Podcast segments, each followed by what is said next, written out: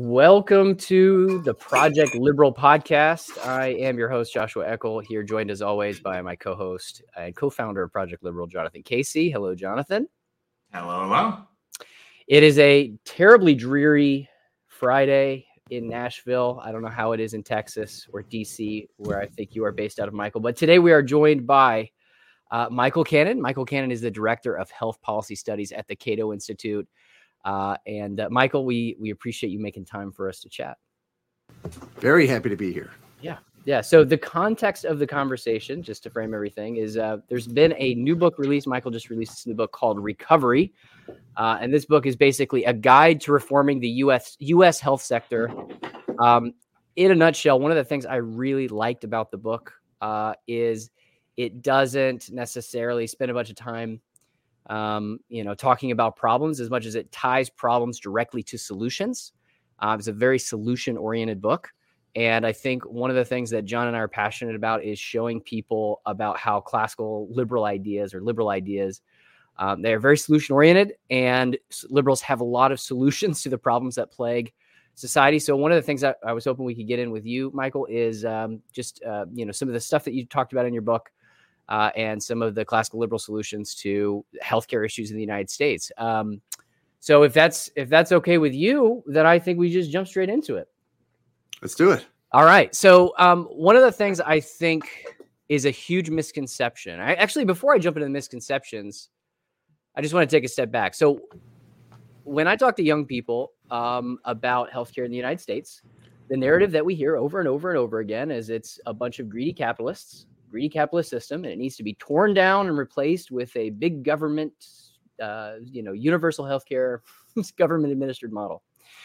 And one of the things I think you clearly outlined in your book was that it is not uh, it is not a free market or capitalist system by any means. In fact, it's one of the op- it's actually the opposite in many ways.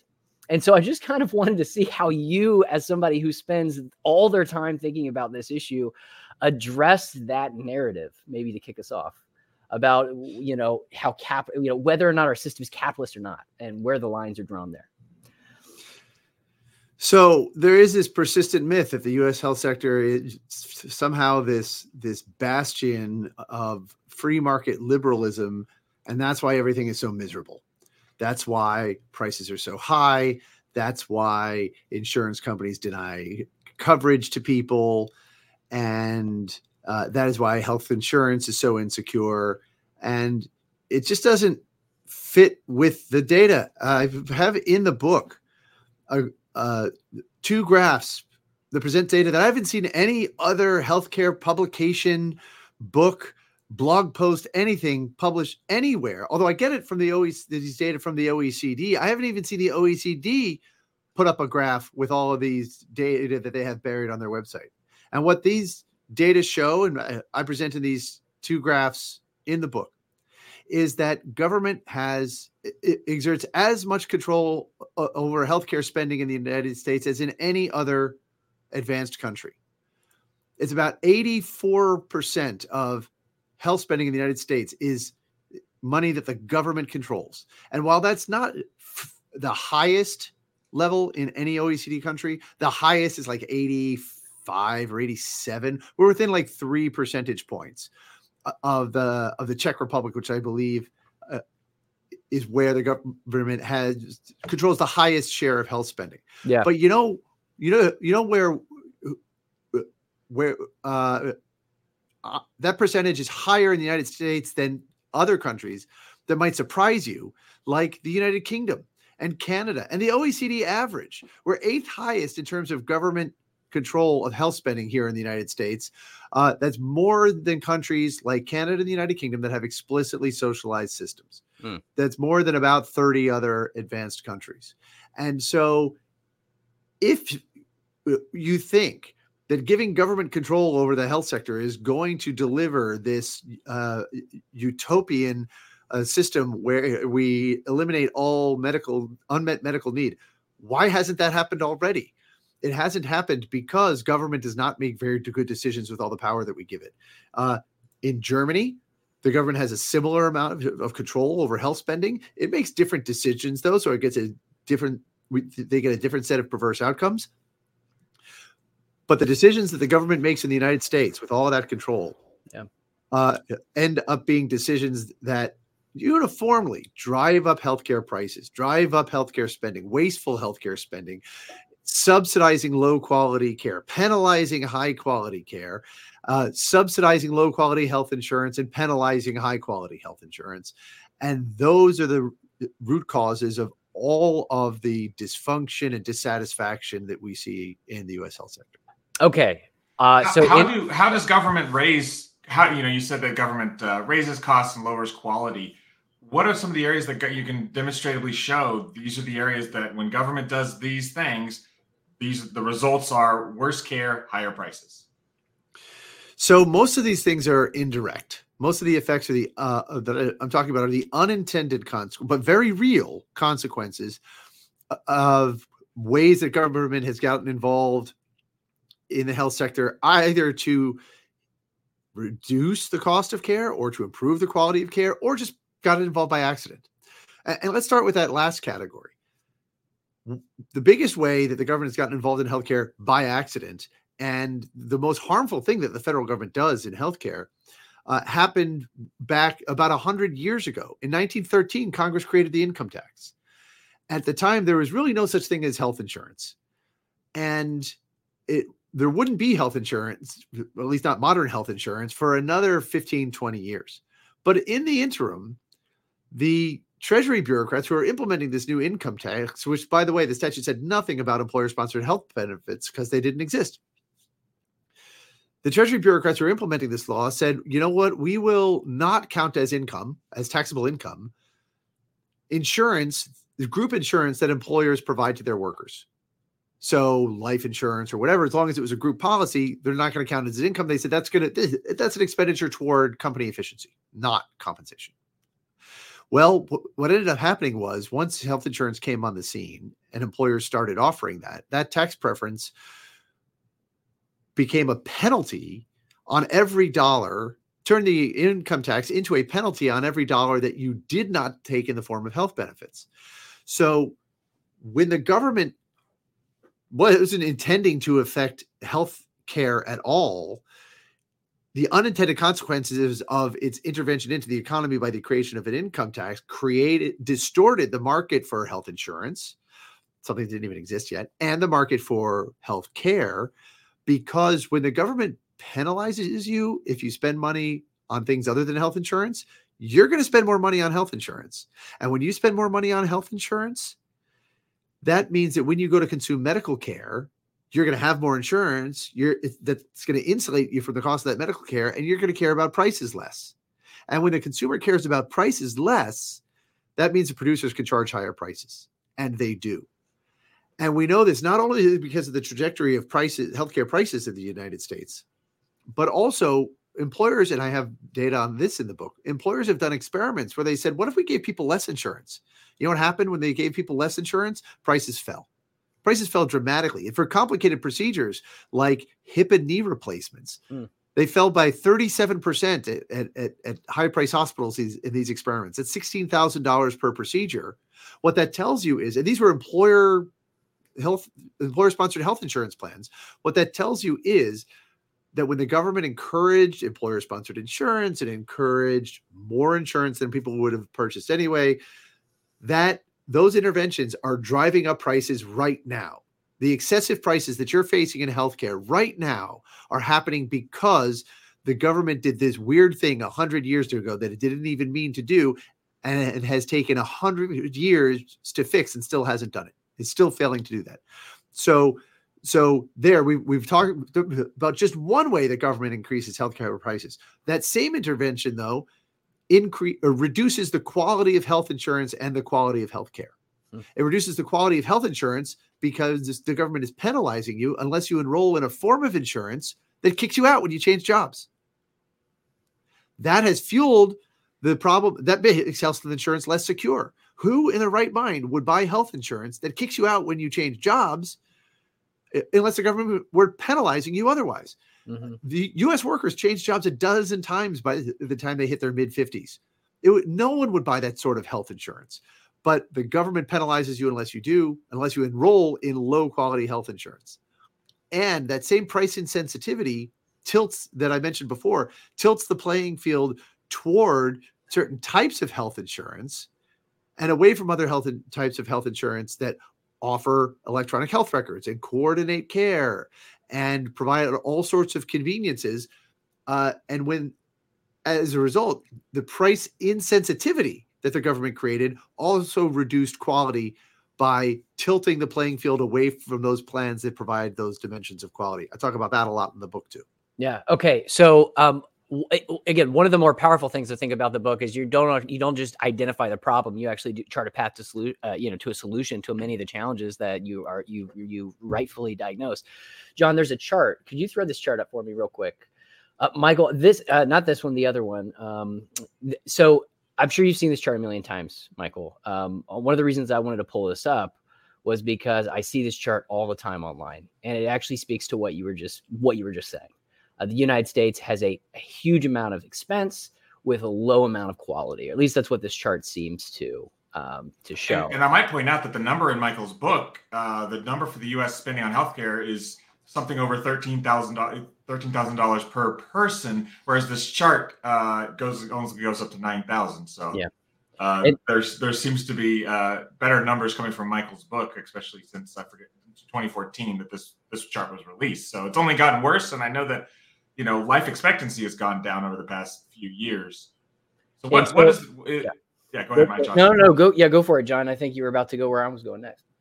So when we look at this chart, we look at you know how do we get from this chart that goes you know that has this hockey stick angle off to the off to the right and how do we correct that back up to these other these other nations these other nations that we would look at and we go well these have you know uh, these have stereotypical socialist healthcare systems that we think of socialist healthcare systems um, is the answer to go go the European model, go that more centralized control. How do we get? How do we correct it?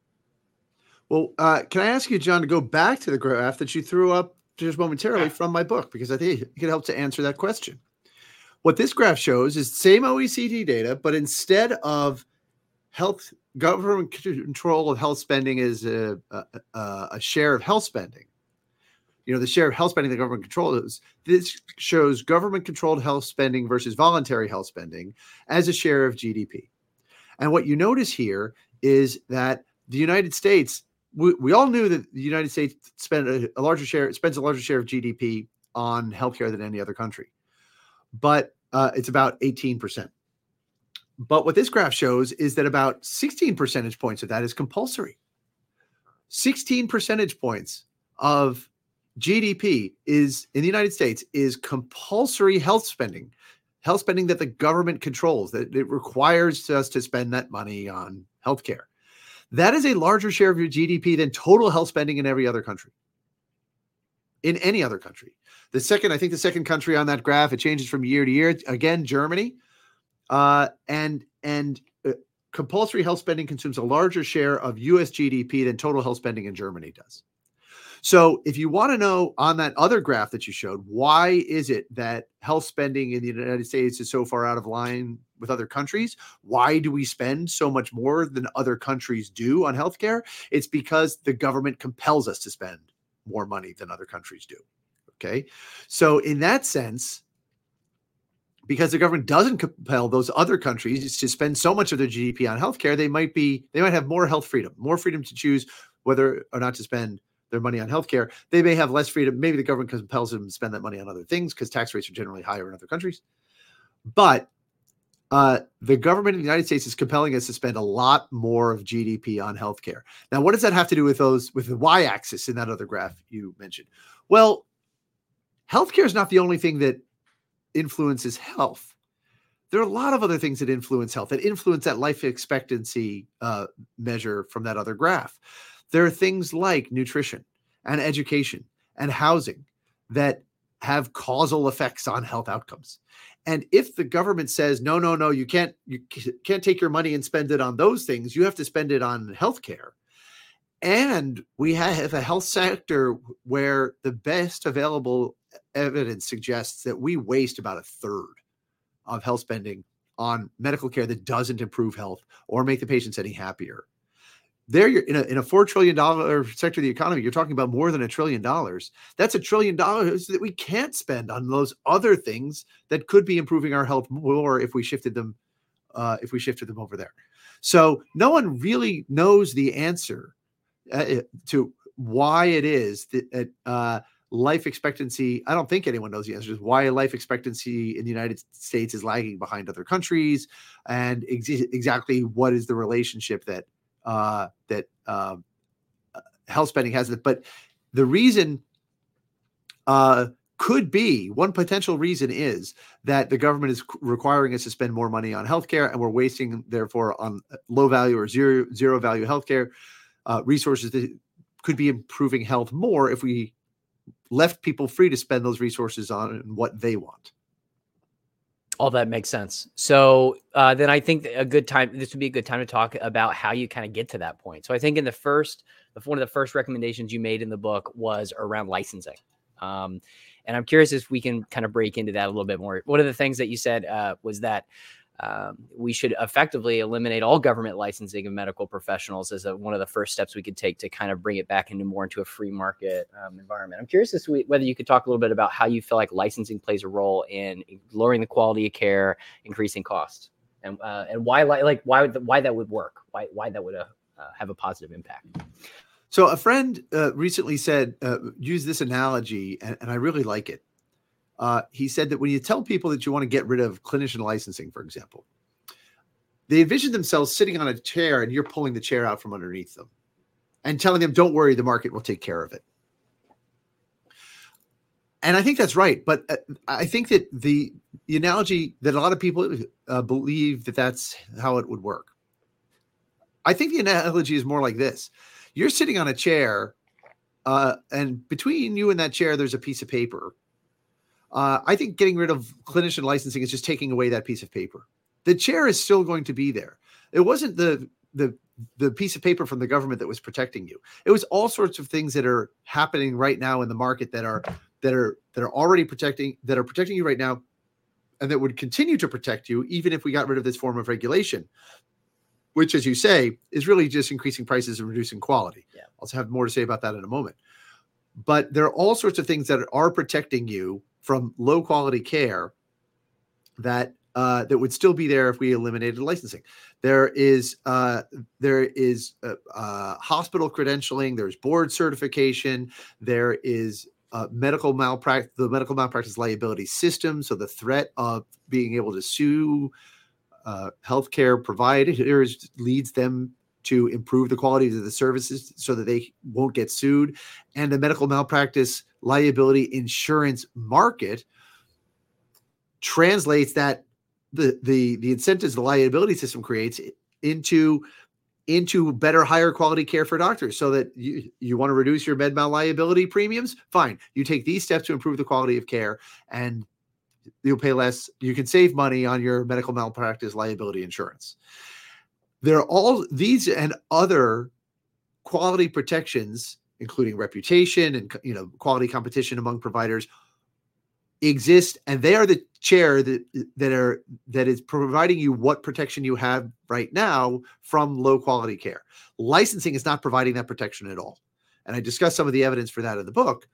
Uh, but one way uh, so so if you eliminate licensing you're just removing a piece of paper that you're sitting on and the chair is still going to be there but one but licensing is worse than that because it uh, it also increases prices well, I should say where I should start is the worst part about licensing is it takes away your healthcare rights. It takes away your most important healthcare right, which is your right to make your own health decisions, including which clinicians you're going to see.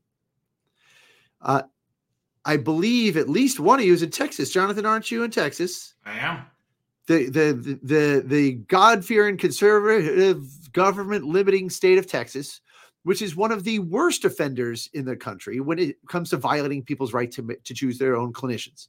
In Texas, nurse practitioners cannot prescribe, they cannot practice, they cannot practice independently, and there's no such thing as a dental therapist because Texas completely prohibits them from practicing at all. What does this do? This means that if I want to see a nurse practitioner for my primary care, or my kids' primary care, a nurse practitioner who can provide that care just as well as a physician can at, a price that's 35% less. I can't do that because the state of Texas makes that illegal. It takes away my right to choose my my provider, and it leaves me paying higher prices because I have to go to a doctor to get those services. Same thing with dental therapists. Dental therapists, there's something in between a uh, somewhere between a dental hygienist and a dentist. They can do a cleaning like a hygienist can. They can do extractions and fillings like a dentist can, but because they haven't gone all the way through dental school, they, don't have all the student loans that a dentist does. They can charge lower prices for those services than dentists can. But it is illegal for you to for one of them to set up a shingle in Texas and for you to choose that uh, to, to to patronize a dental therapist in Texas uh, because of clinician licensing because of the because of these rules that we've been talking about which take away your right to choose your healthcare provider and, and leave you going to a dentist to pay dentist prices for your uh, fillings and uh, extractions rather than lower uh, prices from a dental therapist for the same quality of care uh, and it gets worse than that because licensing then also reduces the quality of care. I mentioned before how there are certain types of health plans that integrate care provide coordinated care, that provide electronic health records and have been doing so for decades. Uh, my sister in law recently had brain surgery to remove a benign tumor. She, got her health insurance from one of these plans, one that had the only one that has been able to, to break through all the regulatory barriers the government has put in its way. We call it Kaiser Permanente. Uh, I don't even know if it exists where you guys live because it only exists in certain parts of the country but she lives in the DC area. She was able, she enrolled in Kaiser Permanente through her employer, and she required brain surgery, not only brain surgery, but a cesarean section, not at the same time. She said she loved her coverage for both services, not just because the out of pocket exposure was low, but also because it was so much more convenient than what everyone else has to go through. If they had a question for a specialist, that specialist was down the hall. They would just walk down the hall and ask the specialist. If they if she had to fill a prescription, it was on the next floor in the same building. She would go there and fill the prescription instead of having to make separate appointments and go all over town. So it just made these very these very complicated procedures so much easier for her, reduced her stress so much, saved her so much time. But licensing, ever since state government started passing licensing laws, the physician lobby has used those powers to block competition from these sorts of plans, to block coordinated care and electronic health records and all the conveniences that they offer. And and as a result, we have a health sector where the number of people who say die from medical errors every year is somewhere between uh, 100 and 250 or 400,000 people, preventable medical errors, because in part because clinician licensing has blocked health plans that, that face unique incentives to reduce medical errors and limited the competition that other health insurance plans and provider healthcare providers face from those plans. So I get that repealing clinician licensing probably isn't politically feasible right now. I mean, it, we're having a hard enough time getting nurse allowing nurse practitioners to practice independently in some states. But that's why the book also has recommendations that would expand your right to choose your clinician without going all the way to repealing clinician licensing. Just recognize licenses from other states. Some states have done this. Arizona has done it. Florida's passed a law. Let people with licenses from other states practice in your state, either through telehealth or coming to your state and hanging out a shingle, as long as they can show they've got a license from some state somewhere. This would be particularly helpful for uh, military families so that you know military spouses don't have to go through the licensing process in every new state where where they move. Uh, but it would also it would also be incredibly valuable to low income people. There is because clinician licensing literally prevents competent medical professionals from giving away free healthcare to low income patients. There's a group called Remote Area Medical. It goes and puts on clinics in in in uh, part in low income parts of the country, and every clinic they put together, they get volunteer docs from around the country. Every clinic they have, they have to turn people away because they couldn't get enough clinicians to come in because of the licensing barriers that each state faces. Texas says, I don't know if Texas has passed a lot of fixes. It used to say that if you have a license from Vermont or Oregon or New York or California, it doesn't matter. You can't come and give away free healthcare to the poor. If you eliminate licensing, that's no longer a barrier. But yeah. if you recognize licenses from other states, you also get rid of that barrier or, and bring healthcare within the reach of the people we're, we're most concerned about.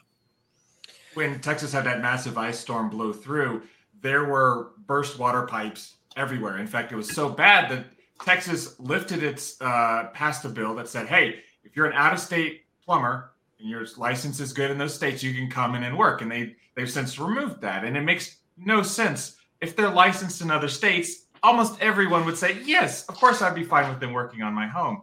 Another example I'd like to give of this is that when I, uh, I for a while I ran a small uh, 25 person business, and the insurance requirements were what made us worry about uh, worker safety. Not that we weren't worried about our friends, but that they would the insurance company was the one coming in and inspecting our tools to make sure that we had the proper safety equipment on our on our, electrical tools, or that our ladders weren't damaged. You know, it's at one point one of our guys had a you know a ladder with the board on the side of it to hold the hold it together. I'm like, no, go buy a new ladder because again, it's the insurance company saying no. We're not going to insure you, or we're going to raise your rates really high if you don't take care of these issues. If you don't, um, if you don't reduce the risk factor to your workers. Um, you state a lot that the that the there's a there's a strong correlation between people being able to make choices and uh, and and actually being impacted by the choices uh, or the, the cost of their medical care. Why is there such a strong correlation between people being able to choose their medical care and and and um, um, being you know uh, the the cost to them of that medical care? Why why do people why does that make such a big difference? Uh, why are people who are spending their own money more price conscious? Well, it's a pretty pretty uh, simple reason because it's their money. And if they waste it, then they lose. If I'm spending your money, if I'm at an open bar, then I'm going to drink a lot more than I am if I'm at a cash bar where it's my money that I'm spending.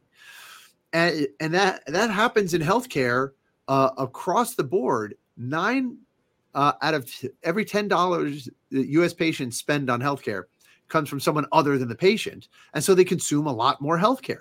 This is because the tax code encourages more health insurance. It's because the Medicare pro- Congress creates this Medicare program that it fashioned uh, after the sort of overly comprehensive health insurance that the tax code encouraged. So the Medicare program also encourages excessive insurance, and the Medicaid program does, and the CHIP program does, and all these mandates that states and the federal government pass that require people to buy more insurance than they would have purchased otherwise further require more insurance and it causes prices to soar. I didn't put this graph in this book, but in another study that I did for the Cato Institute, we present data on what happened to prices for hormones and oral contraceptives after Obamacare mandated 100% coverage for hormones and oral contraceptives.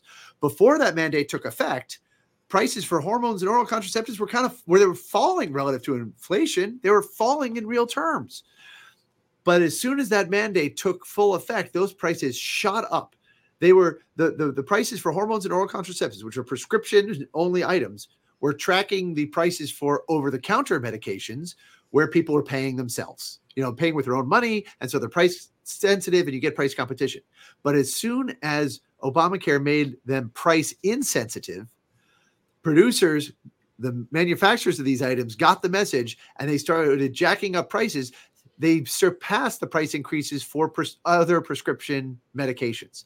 And so now, because Obamacare encouraged full coverage for contraceptives, prices for hormone, hormones and oral contraceptives are twice what they were, were before uh, Congress passed Obamacare. That's great. And and there are there are data in the book that are consistent with that. That that series of uh, experiments that I mentioned earlier, where the employers gave their workers less insurance, and then the workers, because they were less heavily insured, they shopped around and prices fell. Did I mention this? I, am not, I'm not sure if I mentioned this. No, I don't think you have. So, it, uh, insurance companies like the uh, and employers like the California Public Employee Retirement System, which is one of the largest purchasers of healthcare services in the world, with all their power purchasing power, they could not get the prices for hip and knee replacements down in some at some California hospitals because those hospitals had monopolies. Some hospitals are only charging twelve thousand dollars, but the ones with monopolies were charging sixty. You know why? Because they could. And if the if the insurance companies that that that sell to CalPERS to California employees tried to get those prices down by excluding those hospitals, then the then the California state employees would rebel and be angry and switch to other insurance companies because it seemed like they're spending their employers' money, not not their own. So why not? Yeah. So they tried something novel. They said, "All right, look, look, look, look, look. This is crazy. Those price differences are not don't bear any relation to quality. You don't need more than thirty thousand dollars to provide a quality knee hip or knee replacement. So we're just going to pay thirty thousand dollars wherever you go. You can pick whatever hospital you want, but if they charge more than thirty thousand dollars, you're on the hook for the balance." If you pick the sixty thousand dollar hospital, you're paying thirty thousand dollars. That last thirty thousand dollars yourself. As soon as they gave their enrollees less insurance, they said, "We're not going to pay sixty. We're going to pay 30 That's giving them less insurance. As soon as they made them price sensitive by putting them on the hook for 100% of the marginal cost of these procedures, you know what happened? Stuff that's not supposed to happen in healthcare because markets don't work in healthcare the consumers started shopping around. They started demanding price information. They started getting price information. They started changing the behavior and switching to the lower price providers. And then those high price providers started dropping their prices. They dropped their price, prices came down so much that at the high price hospitals, they fell 37% in two years. When do you ever hear about prices falling in healthcare? Right. They don't because the government is just encouraging higher and higher prices. But when you pare back the uh, the comprehensiveness of health insurance, you have con- use the market mechanisms of con- price sensitive consumers and price competition and choice. You get price competition in healthcare. You see pr- prices falling in healthcare dramatically. That was that 37% represents about a $16,000 reduction in price. That that those sorts of price reductions are going to have an impact on health insurance premiums and make health insurance more affordable for people as well. So and the reason that consumers shopped around was because they got to see the savings. If they were before that, the, the savings would go to an insurance company and then maybe the state of California, and then maybe it would come back to me in my paycheck. I mean, economic theory says that that's what would happen is is ultimately uh, workers will see the savings because they bear the cost of employer sponsored health insurance in the form of lower wages, but that's not salient to them. So that had nothing to do with their decision making. As soon as you made the savings salient to them, they changed their behavior and prices fell. And if you care about making healthcare more universal, falling prices should be your obsession because that is how we make healthcare. That's how we make everything more universal. That's how food became more universal, and and how we've been able to keep a, eight billion people alive on this planet at once. It wasn't government subsidies. It was it was falling prices for food and we need the same process to make healthcare more universal. That's extremely powerful. Every, everyone wants universal healthcare. Just some of us realize we won't get there through government intervention. Yeah, well, and and to even add another exclamation point to that, I mean, a lot of people, especially young people on the left, see uh, you know government mandates or government provided solutions or, or you know the kind of these major programs as the way to fight greed right? And the way to kind of fight these entities that are screwing over little guy. In reality when you introduce those massive uh, systems that take away all the market signals, you're actually incentivizing those third parties to enrich themselves at, at the cost effectively in the aggregate to the you know to the consumer. So it's like the actual opposite is true right? Um, the government intervention is feeding the greed. If we got government out of it, the greed, the customers, the greed of the customers, right? As Milton Friedman would say. I well, he never said greed is good. I don't think. Uh, but but the greed of the customers would be the again I'm using greed quotationally. Uh, the greed of the customers would say we want better prices. Yeah, exactly. So you, you mentioned that yeah, right, you know prices are so hard to come by. You've got you've got um, you know people trying to shop around. Sometimes it's almost impossible to find out what a hospital is actually charging for something. You literally in many cases you do not know until you open the hospital bill what something will cost. How can that be fixed? again, it's important to understand the cause. The cause of that price opacity is government intervention. I mentioned before that the tax code creates a situation where people buy more and more insurance. They care less about the price themselves. Uh, and uh, I, I, sort of hinted at why insurers can't get those prices down because the savings from those strategies of excluding that hospital are not salient to me, the insurance enrollee, the customer. And so I'm going to probably switch plans if I if the savings are not salient to me in the form of lower premiums, and they're not because the employer is paying the premiums, not me, and choosing the plan for that matter. So, uh, so now that I've mentioned that, Jonathan, repeat your question if you could for me, please. So why? why I forgot what the preface uh, so was prefacing. You, have explained why prices were so hidden, and then how do we how do we fix that? How do we? Sure. All right. The game. More... The game that yeah, the game that hospitals and other healthcare providers end up playing is this: you've got these great big purchasers, uh, these health insurance companies that are buying more healthcare than they should be purchasing, and they're not very price sensitive. So you are a hospital. How you want to maximize revenue because you're greedy, right? Uh, and how do you do that? Well, the way you do that is by getting the highest price you can out of every payer based on their willingness to pay. Economists call that price discrimination. Okay. And the the way the hospitals, the best way the hospitals we know because they all do this is they set a very high list price. They call it a charge master price in healthcare, but it's like a sticker price on a car or a list price. They say the price for hip and knee replacements is going to be a hundred thousand dollars. And then you negotiate discounts for each payer, each insurance company or uh, cash payers or what have you, based on how little a discount off of that list price you have to give them.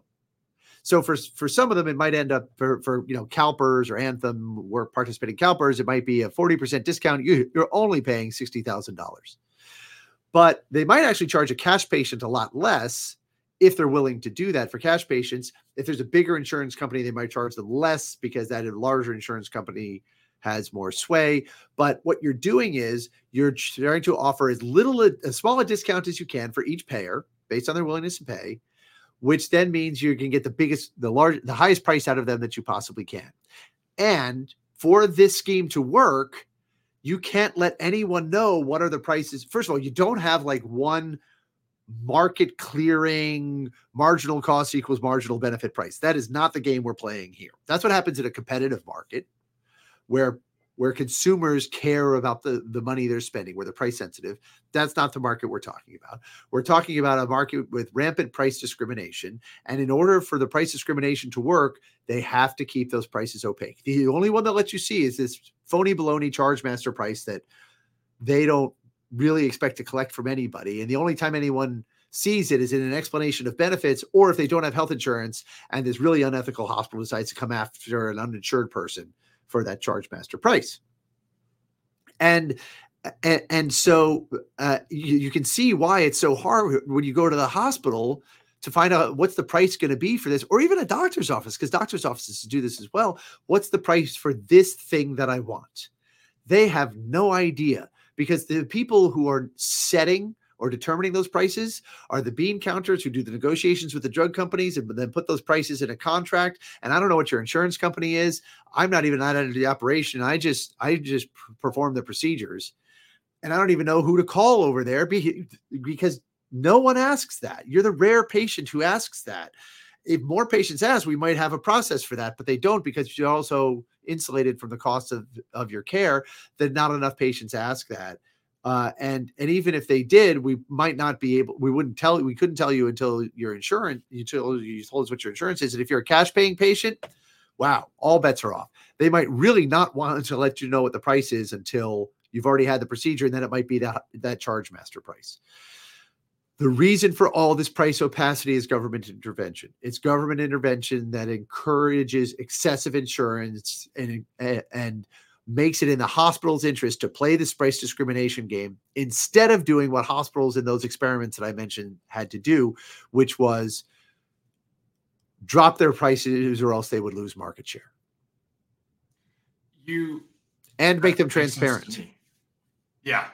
Do you um you mentioned a lot about the kind of the the negative feedback loop that happens when employee employers are uh, providing health insurance um, how can we how can we fix that? How do we say employers, you know, employees stop asking your healthcare or your employers to provide healthcare? How do we create? How do we fix that negative, you know, uh, or that positive fee- or negative feedback loop where it's just kind of you know the interest the, the companies realize uh, that the the employees want this healthcare from them, so that's you know, because it's tax free, it's not subject to the income tax.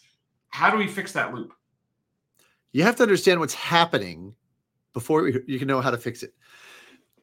To understand what's happening, what's happening is this: the money. So the the tax code says every dollar that you take in health insurance from your employer is totally exempt, uh, actually excluded from both the income tax and the payroll tax, which means that uh, at the margin, about a uh, you are avoiding a 33% tax on every dollar that you take in uh, in employer sponsored health insurance.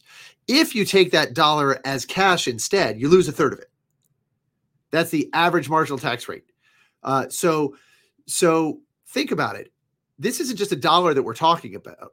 When it comes to uh, the average family plan, the premium for that average family plan is twenty four thousand dollars. Okay, so this is a lot of money, and if you take that twenty four thousand dollars as uh, health insurance, you pay no taxes on it. You have to let your employer control that money and choose your health plan, and it has to be a lousy health plan that disappears when your job disappears. But if you sign up for that, you can uh, uh you don't pay any taxes on that twenty four thousand dollars. But if you want to enroll in a health plan that meets your needs, say a health plan that doesn't cover contraceptives or abortion if you're uh, practicing Catholic, or a health plan that just doesn't disappear when your job does. You say to your employer, I want to take that $24,000 as cash and I want to buy my own health plan. You lose $8,000 of it to taxes. That $8,000 tax bill that you have to pay if you want to control your own health decisions, it's a penalty. An implicit penalty the government imposes on people who want to make their own health decisions. It is no different functionally, substantively, from Obamacare's individual mandate, because either you enroll in a type of health insurance that the government specifies, or you pay more money to the IRS. And in fact, the penalties that uh, the implicit penalties that result from not enrolling in employer sponsored insurance are bigger and more coercive than Obamacare's penalties ever were. So that's what's happening. The the tax code is coercing people into letting the, their employer control $24,000 of their earnings and choose their health plan. And because it doesn't eh, that's $24,000 that generally doesn't even enter their salary numbers, they don't even know that it's their money. But that's the problem there's a penalty on controlling your own money, and therefore your employer controls it. So the solution is Congress needs to eliminate that penalty and let workers control that money as quickly as possible. And the solution, the the reform that I propose in the book and have talked about elsewhere, is expanding, eh, creating a type of health tax-free uh, savings account that allows you to take all twenty-four thousand dollars, or at least the sixteen or seventeen thousand dollars that your employer now controls that you never see. There's usually what they call, a, or, or uh, the employee usually makes some payment toward the premium, but the bulk of it is like seventeen thousand dollars that the uh, employer pays. It never enters your salary, and so you don't even know it's yours. They would let workers take at least all of that and put it into a savings account without any tax consequences, tax free. So there's no penalty, but a savings account that is that lets you control that money and lets you use that to purchase a, a health insurance plan tax free. It could be your employer plan, you can say that, or another one that doesn't disappear when your job does, that lets you make your own health decisions. This would have a lot of similarities to health savings accounts as they exist right now, but it would get rid of the worst, keep the best parts of health savings accounts and get rid of the worst parts. And if you do this, the money that you would be shifting from employer to control to workers would be a huge effective tax cut. Workers would get to control 1.3 trillion dollars of their earnings every year that the government now lets employees control. That's a larger share of the economy than the Reagan tax cuts returned to the people who earned that money. It would be 4% of the economy as opposed to 3% with the Reagan tax cuts. And it would be a progressive tax cut, progressive in the sense that it would mean more to low income people to, than to high income people because if you let a low income person control $17,000 of their earnings, that means a lot more to them than letting someone who makes six figures control $17,000 of their earnings, even though it means a lot to them too.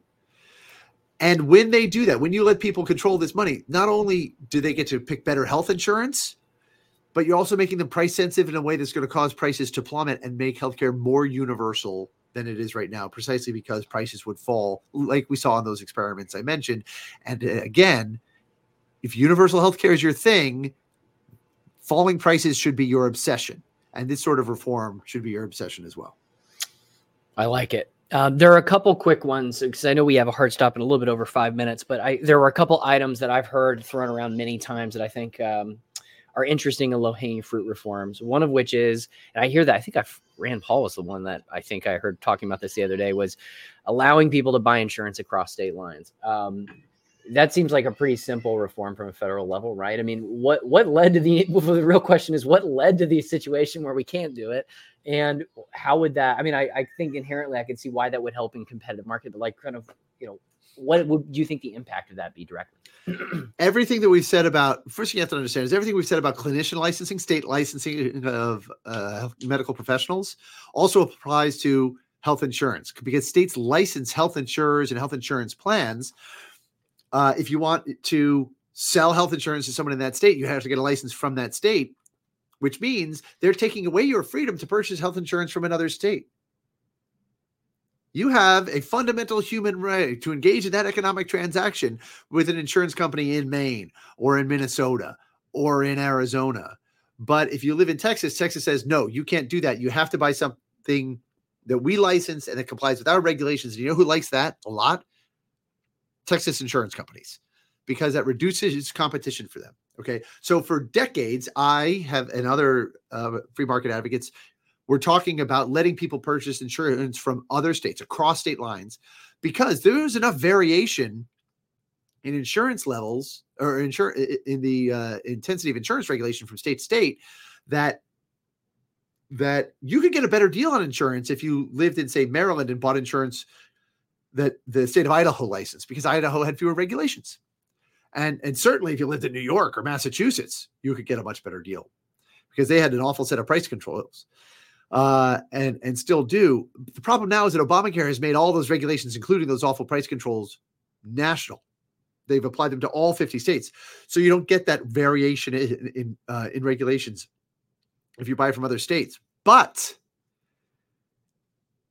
there is still variation when you, when you uh, incorporate U.S. territories.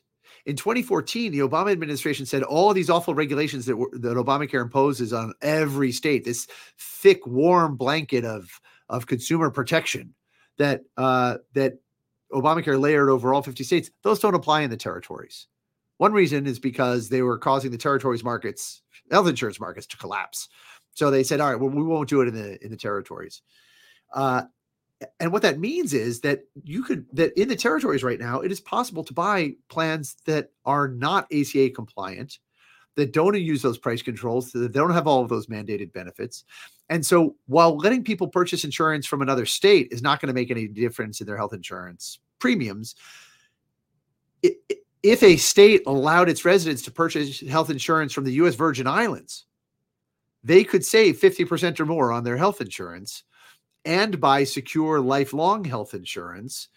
And it could even improve the performance of Obamacare. So that's what I advocated in the book is not so much letting people purchase insurance across state lines, although that would be fine yeah. if we got rid of Obamacare, but letting them purchase insurance from U.S. territories uh, from insurance companies like United Healthcare and Cigna and and the Blues and Humana that, that do business there and already have networks where you live, because that would make health insurance more affordable for people who can't even afford the Affordable Care Act's affordable coverage. Very interesting. Very interesting.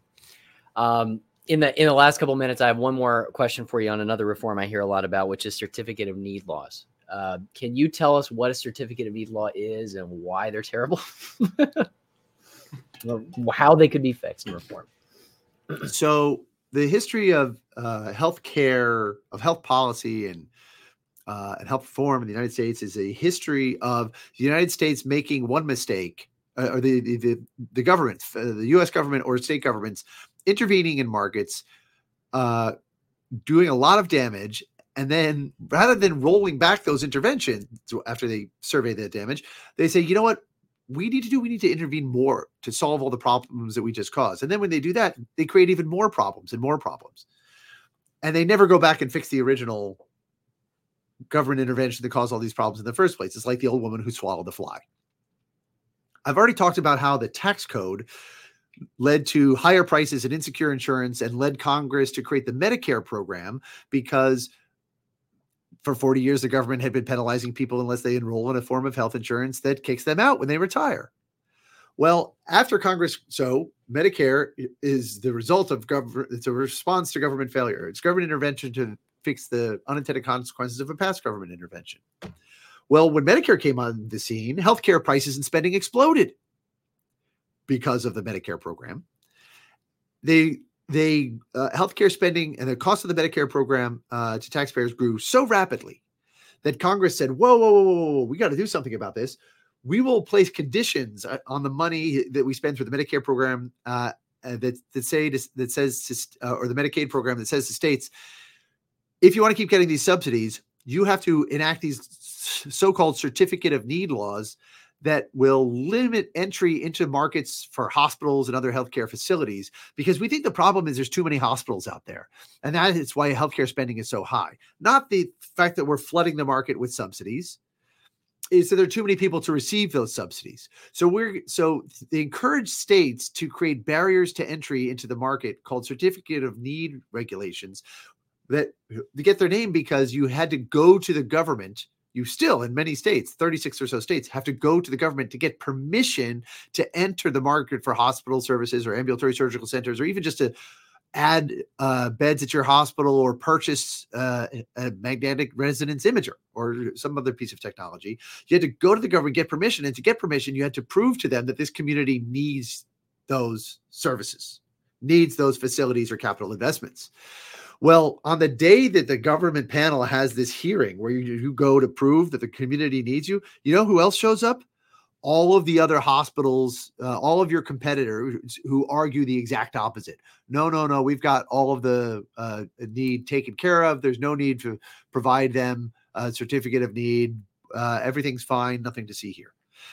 And even when you don't, it, it, even in the rare cases where the states were, willing to issue those certificates, the barrier of having to go through all the rigmarole of getting them effectively prohibited uh, blocked entry. And when you block entry into markets like that, price you know, spending doesn't go down. Uh, uh, prices don't go down; they both went up, and that's what the economic literature has shown. That the supposed cost containment measures haven't contained prices, they haven't contained spending. All they've done is protect the market for high cost, low quality incumbents. Some states are gradually repealing these. Nikki Haley, former governor of South Carolina, a couple debates ago said we need to do something about this. Yep. When she's running for president, the president doesn't have anything to do with this anymore because Congress repealed that incentive for states to create these laws. South Carolina was a certificate of need state when she became governor, and still when she left the governor's mansion, she didn't do anything about it when she was the governor.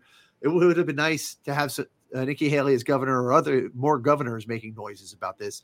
I think uh, South Carolina either has or is close to repealing its certificate of need laws now. All states should. They're horrible, horrible laws that violate your healthcare rights and make healthcare worse and more expensive. Yeah, I couldn't imagine if that same logic applied to any other industry. And if you wanted to open a gas station or a restaurant or or you know whatever, a drugstore or something, and you have to go and argue to the government among your competitors as to why it's required. I could not imagine the chilling effect that would have on any other industry. And just uh, it's absolutely mind-boggling that those not, laws still exist. Not to mention Uber would not, not have gotten a certificate of need. Exactly. Right. Great example. And, and Microsoft and Apple would not have gotten a certificate. Yeah, Spotify would not have gotten a certificate certificate of need. Makes you wonder how much innovation has been left on the table, right? And how much we've we we're behind because of that. That's very very interesting. It is about. it is mind blowing and heart rending when you look across the vast sweep of all these government regulations and and perverse incentives that the government creates through the tax code and so forth just how much innovation must be out there that the government is crushing and all of the human suffering that results from it. Yeah, it's it's a tragedy that in an industry like healthcare, where you're literally, if the innovation can save human lives, it, you're seeing the, the, most chilling effect on innovation. I mean, I'd rather see, I'd rather see this innovation in this sector than in, uh, you know, in smartphones, for example. Well, how much you know? Just think about if we if we had a free market system where you didn't have all these costs imposed by government. How much more would we be willing to spend on research? Mhm. We're willing to spend this massive amount of money on our healthcare, and yet most of it goes to waste. Most of it is is thrown away. A lot of it's thrown away on things that are really just these these this government uh, government intervention, you know, causing these perverse incentives uh, that really take money out of people's pockets and throws it out to whoever can lobby the government for for what you know for whatever their business needs. Yeah. So, Michael, um, we're about at the end of our time here. Um, so, I, I don't know if you have anything you want to leave our audience with or any commentary. I mean, we can plug the book again. You maybe tell people where they can find it. Um, Recovery by Michael Cannon. But you know, floor is yours if you have anything you want to leave our audience with. So the subtitle of the book is a guide to reforming the U.S. health sector, and it really is that I try to incorporate for every corner, every aspect of the health sector, or what a free market or libertarian approach would be. So it covers, as we have, clinician licensing and health insurance regulation and certificate of need and the tax code. I we didn't talk much about Medicare or Medicaid and SCHIP, but those are in there as well. But also uh, the medical malpractice system and the Veterans Health Administration and veterans benefits more broadly, which might be uh, which might rival the tax code in the disturbing effect that it is, it has had because that that uh, uh, part of the health sector, or really the way that Congress pays for veterans' health benefits and, and other benefits, not only results in probably higher costs and lower quality care for veterans, but also completely distorts U.S. foreign policy and puts soldiers and sailors' lives at risk, creating, uh, uh, uh, encouraging more unnecessary wars, putting uh, U.S. lives at risk, and creating more dead and disabled veterans. Uh, because it hides what is the largest fiscal cost of war, and therefore makes it easier for policymakers to go to war and stay in wars longer than they should. So maybe we'll have to have a conversation about yeah. that uh, issue some other time. But it's an example of the fact that this is not a Republican book or a Democratic book. This is not a right or left book. This is a book about restoring people's right to make their own health decisions and uh, restoring their liberty more broadly. There are things in this book that uh, the right is going to love and the left is going to hate, and vice versa. There are things that the left is going to love, like reforming veterans benefits in a, in a way that is that is anti-war, that reduces U.S. adventurism abroad, and uh, and encourages dis- diplomacy over war making. I, I highly recommend people read the book because I think that you know you talk about left and right. Progressives don't have a solution to our healthcare crisis. Conservatives don't have a solution. They talk a lot of good games sometimes, but they really, like you said with Nikki Haley, they don't actually follow through on a lot of it. And I think it's really important that we show people that hey, the free market actually works. It will reduce healthcare costs. It'll put more give put more people in front of in front of doctors. Uh, it will allow more people to make those healthcare choices for for themselves. And at the end of the day, it, it, it's not only it's not only an issue that we all have to be worried about. It might be one of the most important issues of our time because it is. I mean, people literally die because of the cost of healthcare, because of these government interventions. It's it's it's an extremely important topic. Thank you again for joining us, Michael. And uh, for anyone who wants to maybe learn more about Michael's perspective, you can follow him on X, Twitter, whatever it's called now, MF Cannon. Uh, the book Recovery is on Amazon. You find it Barnes and Noble, Apple eBooks. Um, thank you again, Michael, for making time. I really enjoy. I always enjoy the conversation, so we really appreciate it. I uh, I, I enjoyed it. Thank you, guys. Yeah. Have a great day. See you guys. You too.